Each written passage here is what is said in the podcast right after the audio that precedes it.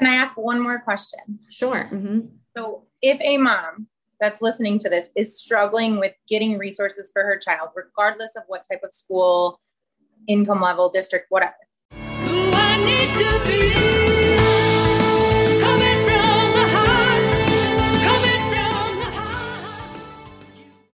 Welcome back to Mom Nation from the Heart. And now a word from our sponsor.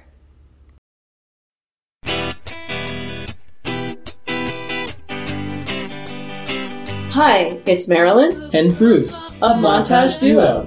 We are a versatile musical act that performs music from the 1940s to today. We cover a wide range of musical genres and styles, including classic rock, pop, country, funk, blues, and even a little jazz. So, if you're looking for professional quality entertainment in the greater Phoenix area, either for an intimate acoustic setting or a rockin' full band sound, Montage Duo will please you and your guests, engaging them to join in the fun by providing an interactive entertainment experience. For more information, visit our Facebook page at Montage Duo. Hey, Mom Nation, we are back with another episode of From the Heart, where we share inspirational stories, useful information, and discuss a variety of women and mom related topics. I'm Katie, the founder of Mom Nation, and I'd like to welcome our two co hosts, Sherry and Jenny. Welcome back. Hello. Hello. How are you guys doing? Hi. Fantastic. I don't know um, if school is back for everyone else, but for me and Katie, our kids are back in school. So it's a good day. Lucky ladies. Yeah, yeah. I mean, I love my child and all. Let's let's just, you know, get that out there. But we all need our me time, right? They they need their me time where they can socialize with friends, get some learning on, do that kind of thing, get some playing done. I need my me time too. So yeah, it works for me. 100%. Natalia's shaking her head yes over there. mm-hmm. I agree. Awesome. Well, Natalia, I guess it's a really great time to introduce you then. I'm really excited to talk with you today. Um, love working with you in Mom Nation. For those of you who don't know Natalia Harvey, she is the state leader on the admin team for our Illinois group. So she is up in Illinois. How is the weather up there? It must be beautiful. It is very beautiful. It's a good day today. So yeah, it's not super humid. So Nice, nice and sunny. What's the temperature? Come on, tease us a little bit. I don't know. Um, probably in the 80s, if I had to guess. I just popped in outside for just a minute, but that's awesome. Not bad at all. In Phoenix, as you know, Phoenix summers, they're a little bit hot. Um, just a little. And uh, but we've been experiencing some calmer weather. Like what do you think jenny? Like it's been nice right? It's been in the low hundreds instead of you know 120 yeah this is an abnormal summer for us. Like i mean we got down into i think the 90s or something like that like a week or two ago. And of course i was in colorado on vacation so i missed it all. But i did look at my app and was like what? This has got to be wrong. So, yeah. yeah it's not been a typical summer it has natalia not. made a face when when you guys said low hundreds i saw natalia's face i'm from chicago so like i know when you hear that you're like what but yeah. it's totally different because Chicago's humid. Yes. And 90s, and that's gross. I would 100% rather 115 dry heat. Yeah, like, yeah. for sure. It's hard to breathe. Like when you come off, when you, um, when I go somewhere, um, and then I come back to Chicago and I, and I exit the airport, it's like, yeah, no, yeah. to. So. Yeah yeah. wreaks havoc on my hair too. My hair is just like Diana Ross. It gets nuts. I was in New England, that's how it was. And then I came back home and my hair's like, sweet, I'm home now. We're good. but anyway, we're not talking about hair. We are not talking about weather today. Natalia is a speech therapist, and we have some great questions for her. And I'm super excited to hear a little bit more in detail about what you deal with on a daily basis. Um, you know, what parents are having to deal with when they have children that need your services, that kind of thing. So, can you just tell us a little bit about you, kind of give us an idea of your background so that we kind of know where you come from, what you do on a daily basis? Yeah of course. And I just, uh, just a little caveat I locked my dog away and he found the other entrance. So he's sitting behind me. So I hopefully he's he behaves and doesn't start barking during this. Um, so I apologize in, in advance if he does. No worries. So uh, yeah, so I um yeah, I'm a speech and language pathologist. I um, have been doing this since 2013. Um, and I work at elementary. I work in elementary schools. So I work. I'm from the. I'm from Chicago, and I work in the Chicagoland area and I've worked in a few different districts now. Um, so that was a good, you know, thing to see. Um, kind of experiencing the different districts and how they operate. But I typically work from anywhere from K to about eighth grade, um, and I work in um, the school setting, so the public school setting, and I provide speech therapy services for kiddos that need it. That's awesome. Well, thank you for all that you do. I'm sure you do a lot and you make a huge impact on the lives of those children. So thank you. Um, let's let's dive into it a little bit. And mm-hmm. you know, for somebody like me who um, hasn't dealt with this situation uh, personally, what's the typical timeline for speech development? Like, what are we looking at as a typical? And then, what kind of things should we look out for that maybe indicate our child needs some additional support? Yeah. So when you're looking at um, zero to three years old, that's um, early intervention. Um, and so you're looking at, so anything from up to about 12 months old, you're going to see a baby communicate in their own way. And that is through babbling or cooing, making noises. Um, and that's kind of the way that they communicate. Um, also by, so about 12 to 15 months, um, your baby should be pointing to things, um, making some sort of intentional communication. So, um, trying their best to make it known what they want. So, by pointing or by saying a word. Uh, you know, it, the the development is so uh, varies a lot. Um, I have two kids. I have an almost three year old and I have a almost fifteen month old, and the development just between those two is huge, huge, huge, huge difference. So, um, I before I kind of dive dive into what are the cutoffs and when you should be worried, um, I would encourage every parent to be um, informed, and so I would do your research as much as you possibly can, and whether that research is through Google, studies, Facebook groups, mom groups, um, doctors, different specialists, just get informed because if there is an inkling um, that you know something may be off or your child may be delayed, um, it, it's it's I feel like you make the best decisions and the best choices the more informed you are. And the less informed, I feel like it's easier to get really scared or get really panicky or go in the opposite direction and then just be in denial. So, um, and you know, they say that early intervention is is it's the best. It's best in, to intervene earlier than it is to wait, wait and see. Um, so, just kind of my my what I wanted to plug there. Um, so yeah, so 12 to 15 months, you should see uh, the first few words emerging. Um, by 15 months, if they don't have a word, um, maybe talk to your doctor. It's you know some kids go wait until um, say their first word after 15 months, but typically by 15 months, we should see your first word. Um, 18 months, your vocabulary is increasing. Um, they should have joint attention. So they should be making eye contact with you, um, you know, enjoy sharing experiences with you. They should be uh, able to kind of follow one step commands. So, like sit down or come here, simple things like that. And then by two years old, we're looking at um, at least 100 words and then combining them. So they're starting to combine them into two to three word sentences. do you do you find that so that I mean every kid like you just said every kid is different, yeah. right? So mm-hmm. there may be, you know, some may do it a little bit sooner, maybe yes. some a little bit later. Do you find that when I was a new mom, I was freaked out about absolutely everything and I made a huge big deal out of absolutely everything. Mm-hmm so, do you find that parents are kind of doing that, or what is your experience? And then, what is your advice for a mom like me that freaked out about everything? Yeah. So, um, I don't typically work with zero to three. Um, you have to have extra certifications to you have to keep up your certifications to work with um, early intervention. And I work um, preschool to kind of um, eighth grade. And so I don't work with parents of newborns often. Um, they'll ask for advice and such, but I don't work with them. Um, so I don't know that I can comment on um, whether parents freak out or not. Usually I see them when once they're in preschool. And so parents are either, for the most part, are either like, oh my gosh, oh my gosh, panicking, but they've they've kind of gone through a few years of it already.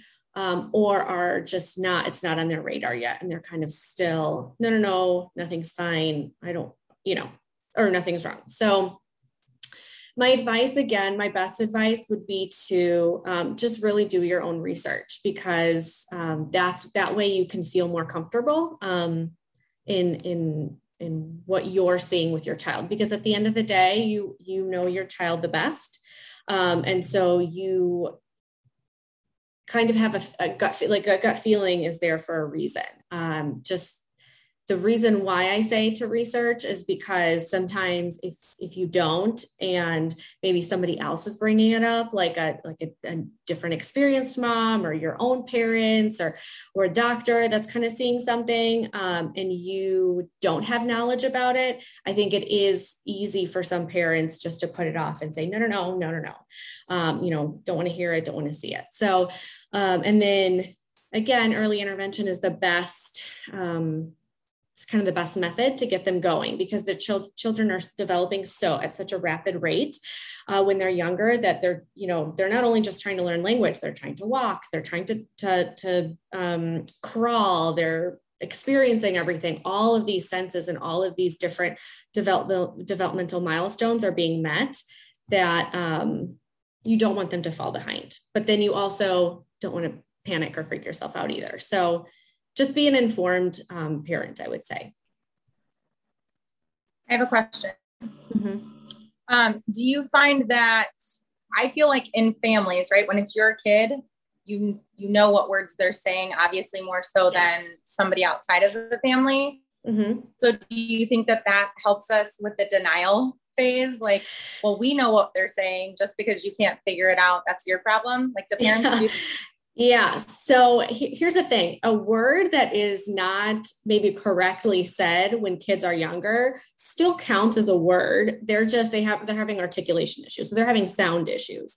Um, so that still counts as a word. So as far as language, it would, it would go towards kind of like the language count, like how many words they have. It's just that it, once they get older and it becomes very difficult for other people to understand them, um, that's when you kind of get into an articulation or phonological disorder where they're just not like, for example, the most common one that you guys probably heard with your own kids is like wabbit for rabbit.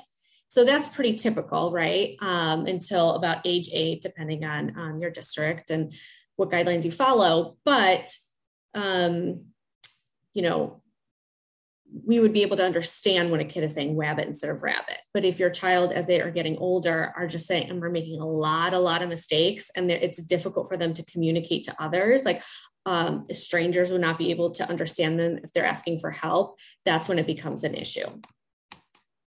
So yes, it can play into um, it can play into that for sure.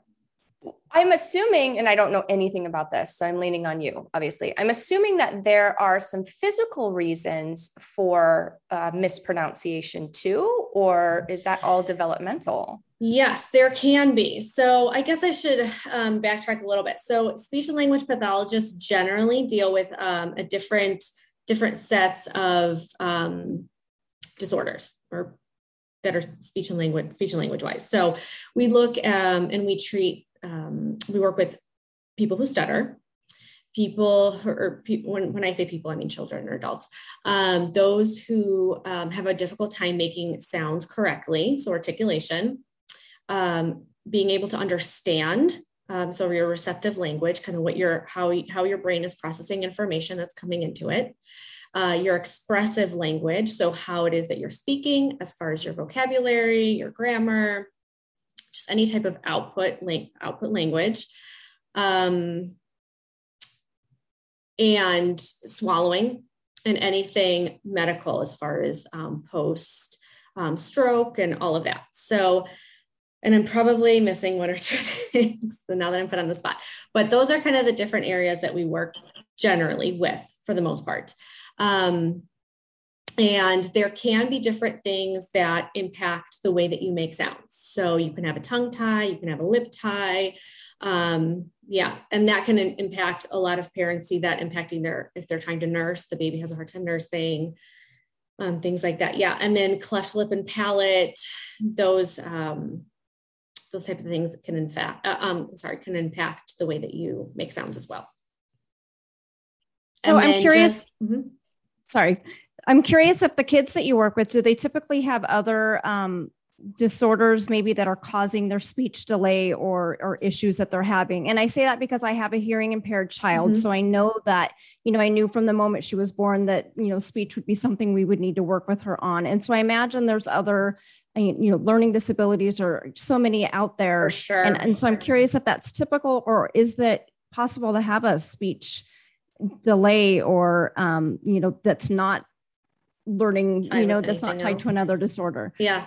For sure there are comorbidities for sure. So you can have either something that's exclusive um, or a comorbidity. So we see a lot of children i would say most children with um, an autism disorder um, are seeing a speech therapist because they have so, some sort of speech and language delay or disorder. Um, kids who have a difficult time hearing obviously if you have a hard time hearing you have a hard time imitating and pronouncing things correctly as well. Um, social children that deal um, that deal with kind of social disorders um, that also pragmatic language that also falls into speech and language. Um, any type of um, ear infections are huge as well too. So kids with a lot of ear infections can have can present with delayed speech and language um, because they can't hear or they have difficulty hearing not that they can't hear but they have difficulty hearing. Um, and so those kind of um, milestones or develop or yeah those milestones are not being met um, when they should be but something like their gross motor how they're walking how they're crawling those are all being met. So it can it can definitely vary this question's for Jenny. Sorry, Natalia, but you no, pipe in okay. too if you have uh, you know some comments to make. Can you share with us a little bit about your experience? Did you go through speech stuff with your daughter? Can you just kind of fill us in on those details a little bit? Yeah, absolutely. So um, Ava was born um, hearing impaired, and we found that out at the hospital the day she was born. They take your baby away and they do that little hearing test, and she failed it. And you know, me being in denial, I'm like oh, it was probably just, you know, whatever. I'm not worried about it.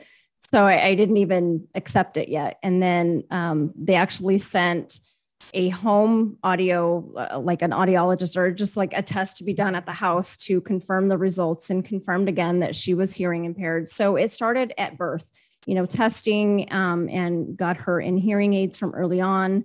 And then, um, well, they, so they would send like an early interventionist. They kind of right away connected me with someone. And at the time i didn't you know she was young and i didn't really see the need to send her in to receive services yet. And so right about two um, we started having a speech pathologist come to the house twice a week. And they um, did that up until she was four. And then they helped us transition her into preschool where they helped us get an iep they helped you she actually had to qualify to be into like a special class that dealt with speech or hearing impaired kids. Um, every, all of the kids in there had some sort of a speech or hearing um, disability. So, um, yeah, so since birth, we've we've been dealing with that, and then now, then once she got into actual elementary school, which she had her IEP, and she would see the speech pathologist there through school. Um, actually, up until last year um, with COVID, Ava was not about to do that, you know, through Zoom at home. She's way too shy and was not having any part of that. Um, and then when they did her last, um, I can't remember what the AzMERIT testing or whatever those testing tests that they do, she's just consistently scoring so high that they came back and said, you know, we're looking at her IEP and she's excelling on every single thing. Like there's nothing left to come back and qualify her for to continue the IEP. And I I tried to fight back, but they were like, she has to be there has to be something to qualify her. And to me, like, well, she's hearing impaired, doesn't that qualify her? But where is she failing? Like, what is what is she wasn't wasn't behind in any in any of her um, you know classes. She was actually ahead in everything. So um, uh, this will be her first first year without any speech classes. So we will see how it goes. But they did put her on a 504 plan, which still gives her you know, I, I have on there, she has to sit at the front of the room. Um, if there's, you know, just certain, if there's going to be a pep assembly, you know, if it's too loud, I want you to be able to let her leave the room because the, the loudness scares her, you know. So there's certain things that we're still working on, but she is not receiving any speech therapy this year for the first time. Wow. So it's been quite an experience with her. All right, my phone was ringing, so you cut out. oh, I just said it's been quite an experience with her. I mean, you've you've had to go through some stuff. Yeah, yeah, well, it, has been hard. Yeah, yeah, yeah, exactly. COVID, and the you told us all about like you know the computers and the masks, and that was a huge struggle for her. And that's it was hard for anybody with you know an IEP or struggling with something else. You know, exactly, actually- and that was yeah, go ahead. I will. I actually have a question for you regarding the masks. But what I was going to say is the masks have been very hard for her because she um, not only does it muffle the sound, but it blocks the lips. So there's no reading right. lips. There's no, you know, so it's been really, really difficult for her. So I'm curious how that has affected you and the kids that you're working with, and you know how you do your job because I'm sure you were probably at home you probably had to do zoom meetings you probably had you know face masks that you're dealing with so that's that's had to have been a challenge for you for sure. For sure. It definitely was a challenge. Um, the district did give us masks that are clear in the center um, to kind of help. Um, but that, you know, I, mean, it was a struggle for sure. So I had to increase my volume. I had to be extra articulate. I had to work with kids on um, kind of differentiating the sounds that to us may not seem like a big deal, but children with um, you know any type of hearing impairment or that even have difficulty paying attention um, they can struggle with so that for sure was a challenge and then over you know so sometimes i found that therapy over zoom was easier than therapy in person um, because they can at least see my mouth so it was definitely um, a struggle and i had to kind of adjust for every student that i see and their in their differing needs but yeah, and the, the IEP that Jenny, you had been talking about, that's um, for anyone, for the, any of the viewers that are not familiar with this, it's an individualized education plan. And it's something that um, a school, a, typically a public school, sometimes private will as well, um, will give to a student who does qualify. And it's a legally binding document that outlines set goals for specialists to target. And then, you know, I, am pretty sure it's similar, if not the same in every state. As far um, in Illinois, it's once you qualify for something like that, um, you meet at least once a year with the team and the teachers, and you kind of review those goals and you determine um, what the next steps are and any accommodations that are necessary for that student to have, such as um, you know, like a vocabulary word bank or um, extended time on things or things um, like directions or parts of assessments that are read out loud to students. So any of those accommodations that would be that would that help make that child um, kind of bring them up to the general education level, those are all included in the IEP. Awesome. And I know that you don't work with, um, you know, newborns and super, mm-hmm. super little kids, but you did go through the timeline, which was really helpful, like what you should expect at what age. Yeah. What are things that parents can do during that time you know even if they don't think there's a problem but just to help with the general development of speech for their child is there anything that parents could be or should be doing during that time yeah, that's a good question. Um, and I have a few things I can recommend. I think I would just like to start off with this. I have um, quite a few friends who I've, you know, kind of coached through and said, "Oh, you should do this," or "This be," or they just see me modeling because I feel like I am a speech therapist all the time, or at least I was with my first. My second one, I don't even have time. So, um, but um, the best kind of way I can put it is, you know, you always want to be talking to your child all the time, right? Reading is really great. Reading is is incredible for language and vocabulary development. But um, like I have a friend who is always talking to her daughter, always, always, always, and super descriptive words, and you know, is always sharing experiences and um, but her daughter just isn't isn't picking up the language that she should at the rate that she should. And so one of the suggestions I gave her was to think about if you were learning a new language, like if you if somebody came into your house and said, okay, you have to learn this new language. Um, how would you learn it the best? And probably the easiest way, or one of the easiest ways, would be to um, hear a specific word kind of over and over again. So if you if your target word is yellow, um, you would say, "Oh, look at this yellow um, squash. Oh, look, your shirt is yellow too, and my shoes are yellow. See, yellow, yellow, yellow." And so I think you would pick up on the word yellow faster than if it was in just constant connected speech.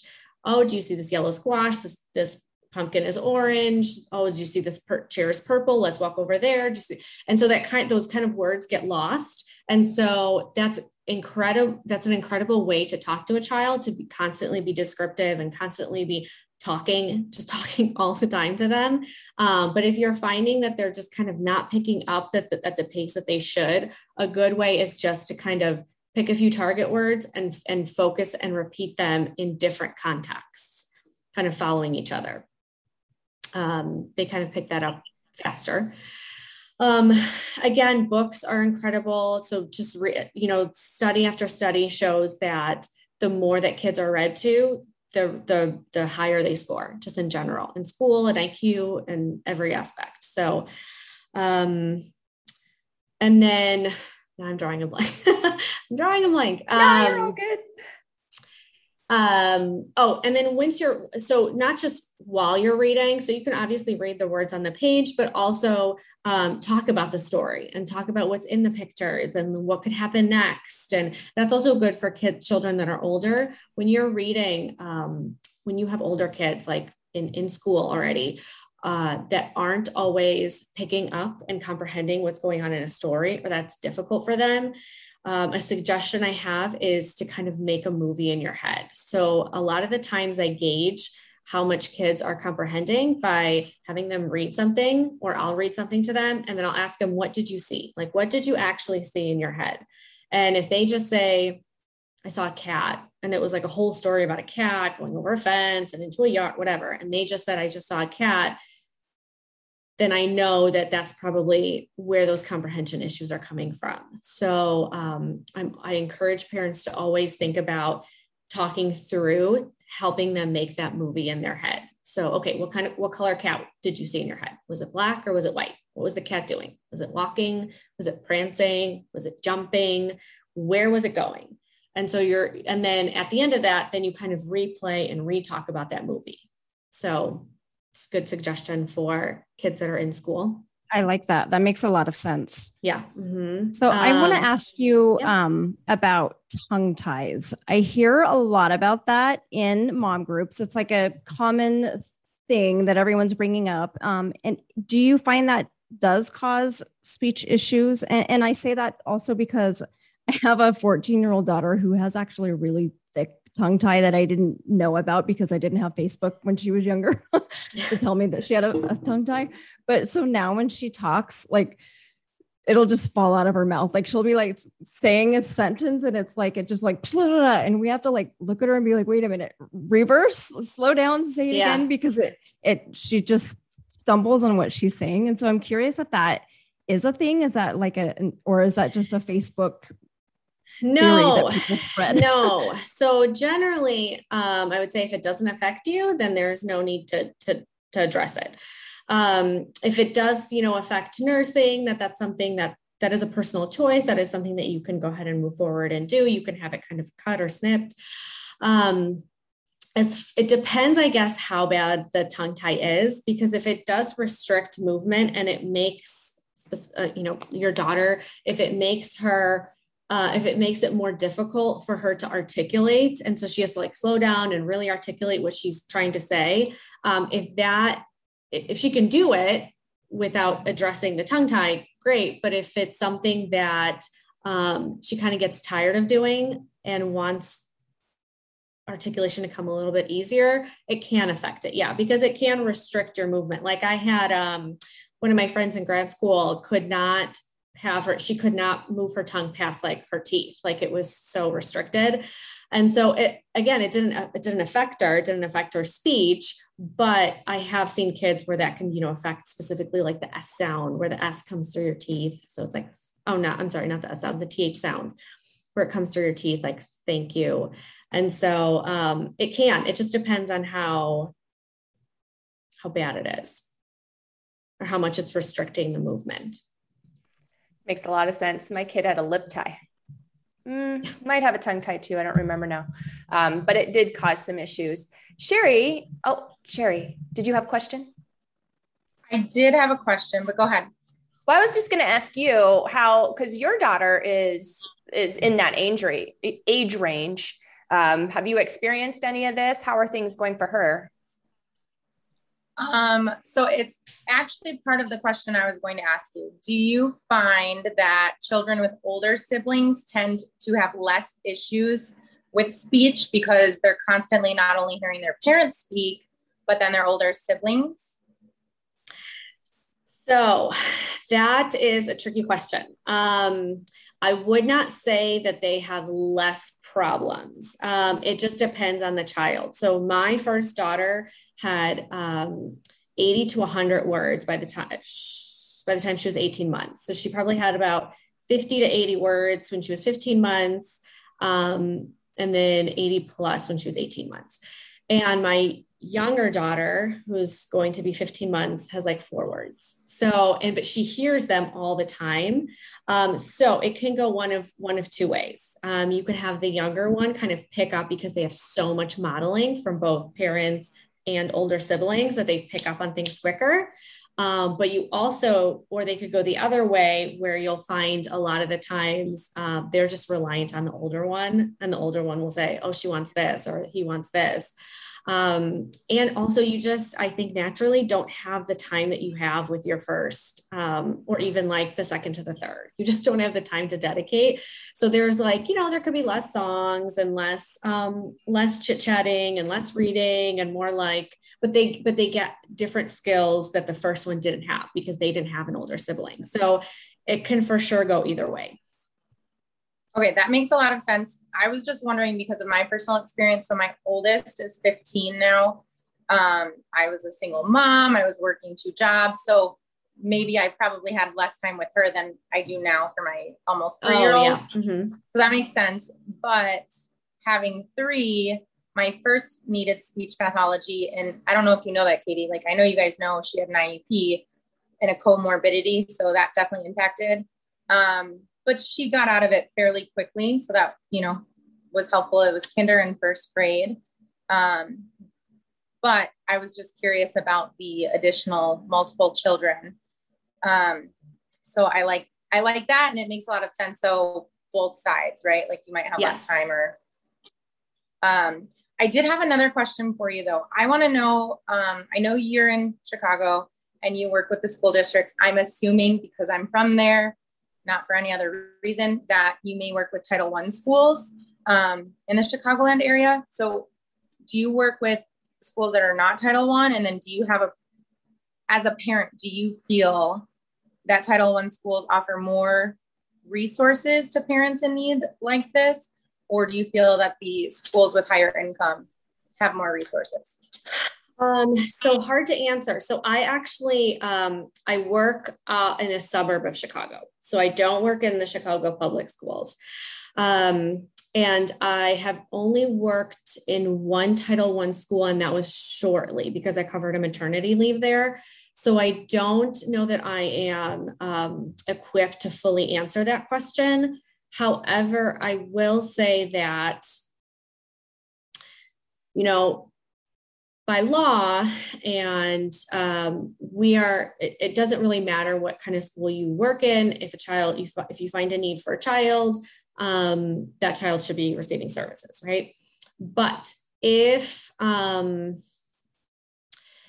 if there are um, like I have friends who are speech paths who work in a predominantly um, in a school that's predominantly Spanish speaking, and so those those children um, they may show up lower on some speech and language tests, but they're also getting two languages at once, which can also impact and affect um, language development in a different way. So they should be getting language. Your test scores may look lower in English, but they should be kind of having higher, kind of higher. the ESL. Right, right. Okay. Um, but it, but they also may have more opportunities for bilingual classrooms or um, whole group sessions as opposed to a school that doesn't have that. So I think each diff- different types of school offer different types of programs and um, yeah so it would be hard yeah it's kind of hard for me to answer can i ask one more question sure mm-hmm. so if a mom that's listening to this is struggling with getting resources for her child regardless of what type of school income level district whatever because in in when i moved from chicago to arizona i heard about charter schools never knew what that was in illinois we had you know that wasn't a thing yeah when I moved there, I was like, you mean private and I have to pay for this? And they're like, no. So, regardless of the school, if a parent is struggling with getting resources, you mentioned a really big key word that legally they have to provide services at any school the same way. So, what would a parent do that's needing these resources that's finding like a wall or something like that? Mm-hmm.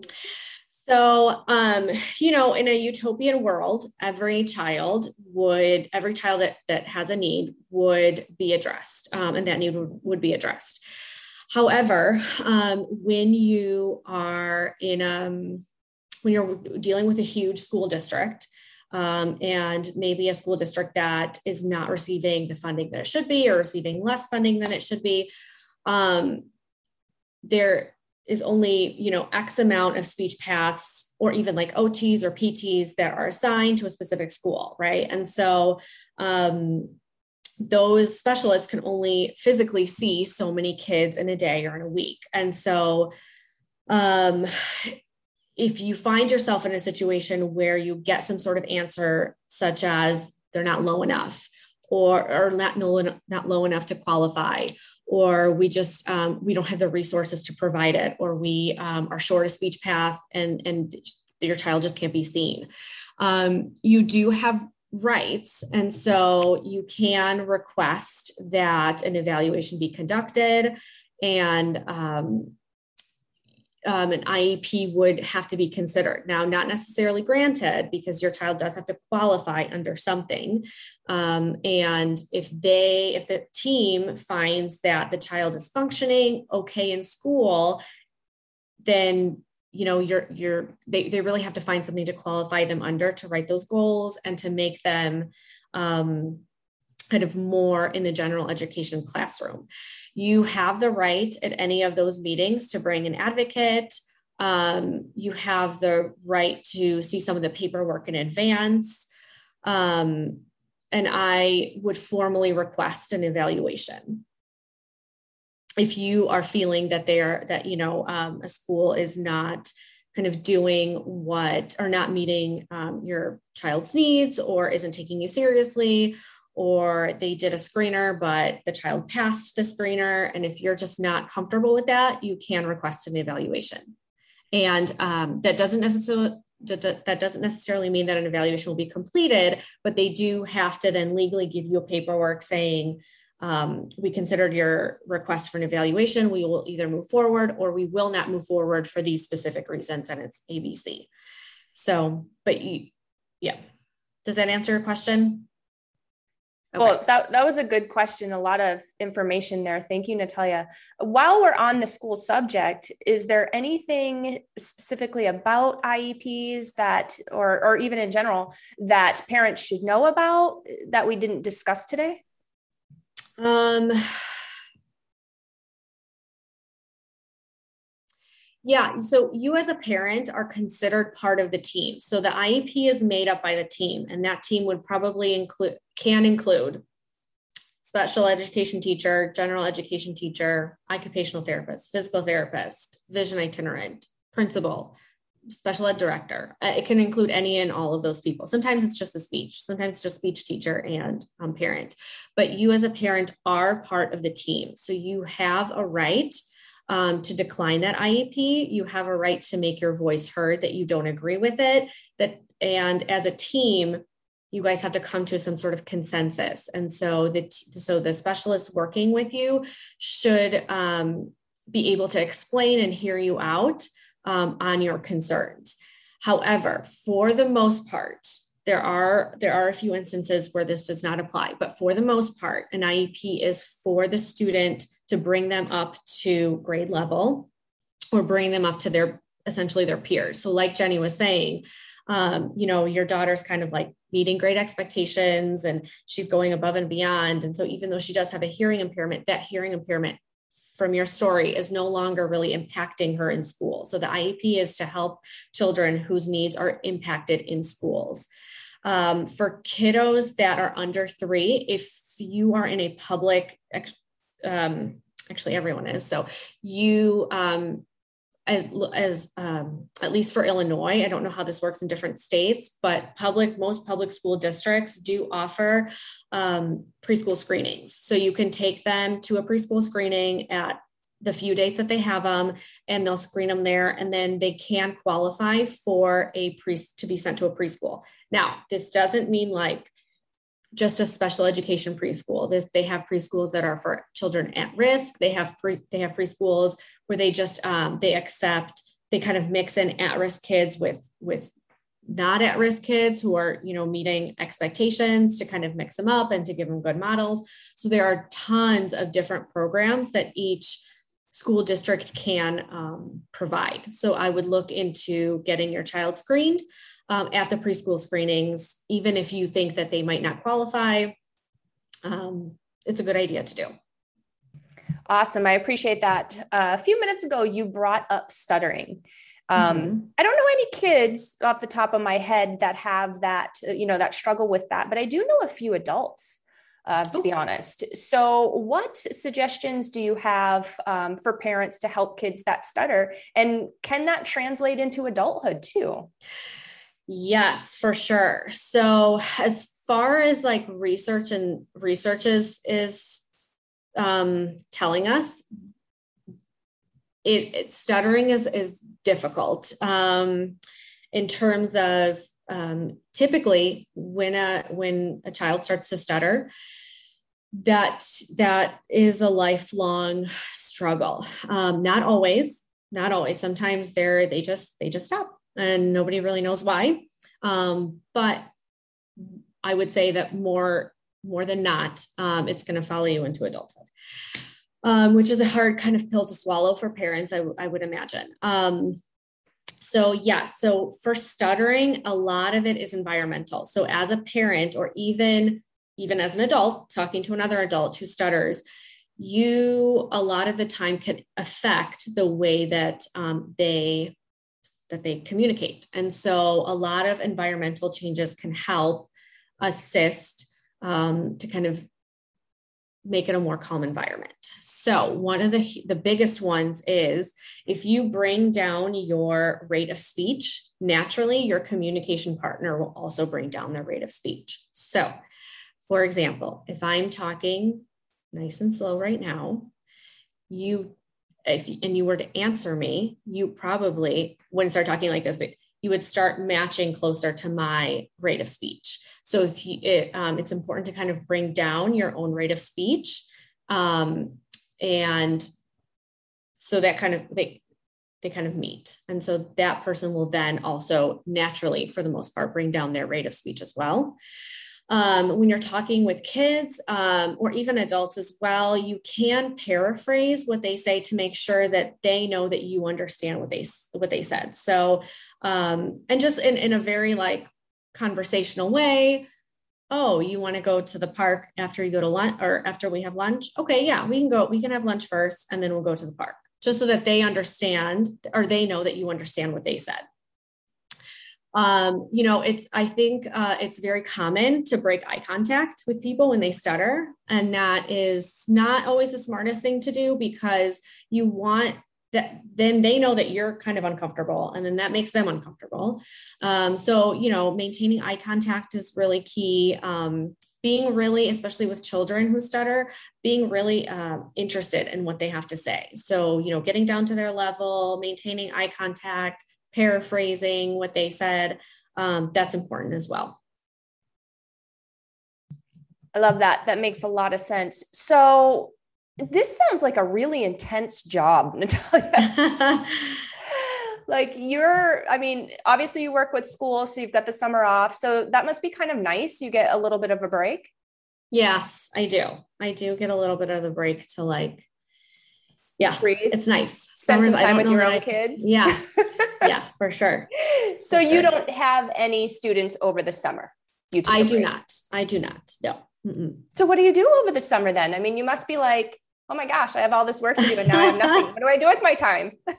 I am I am a clean wine marketer. Is oh. what I oh. am over the summer. Yes, um, I am a consultant for Scout and Cellar Clean Crafted Wine, um, and so that's kind of what I do over the summer. Uh, during the during the rest of the year as well, but during the, the summer, kind of gives me an opportunity to jump on that. So yeah, right. it's just um, yeah we we uh, it's a company that has dedicated um, has been dedicated to producing wine that is free of any of the like hundreds of chemicals that you'd find in store bought wines. And so there's no added sugar, no, it's literally just grapes to glass, and there's nothing, they're not sprayed with anything.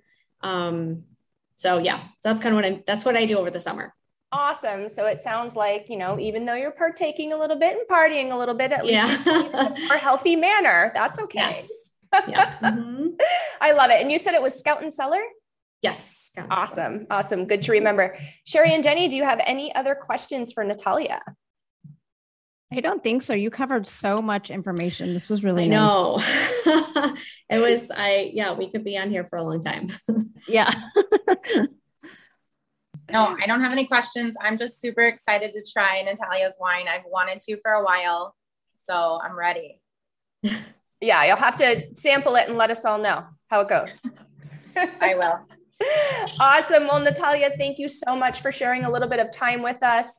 Um, that was a lot of information, and I'm sure it's very, very helpful to our listeners, our audience members out there, because I know that there, Are, I mean, I personally know that there are people that are struggling with this, you know, and moms struggle with so much stuff. It's nice that we can, you know, have a place to come together where we can talk with professionals like yourself in a really laid back sort of conversational manner, because talking with doctors can be intimidating.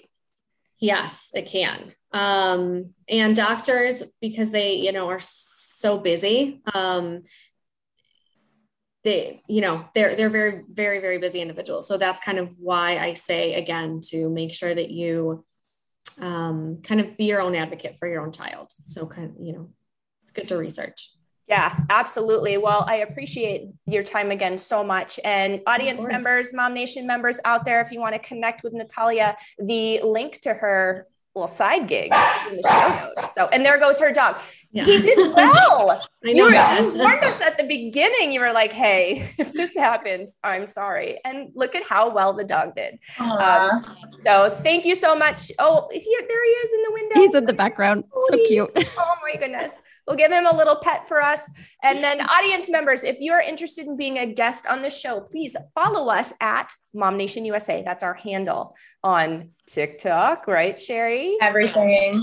Yes. Instagram and Facebook, YouTube, all of the goodies. So definitely give us a follow, send us a quick message, and we'll chat with you and get you um, on the show, which you know how we love that. So, um, what we also would love for you to do, please help us out a little bit. We want to get this information out to as many mamas' ears as we possibly can. As we just discussed, I mean, the, the four of us feel like it's more comfortable talking about the hard things in a group setting like this, in a laid back setting like this, versus, you know, doctors. Obviously, we need to deal with doctors at one point, but it's nice to connect with other moms. Um, so, please help us do that with other moms across the country. Please subscribe to us, download us, rate us on your favorite favorite podcast platform to help us get out to the masses. All right, guys, it's been awesome. Hope you have a wonderful day. Bye. Bye. Bye. Bye. Thank you. Moms with aspiration, moms are inspirations, moms in circulation, moms at their workstations. Mom, mom, mom, mom, mom, they make a nation. Mom, this is a mom nation.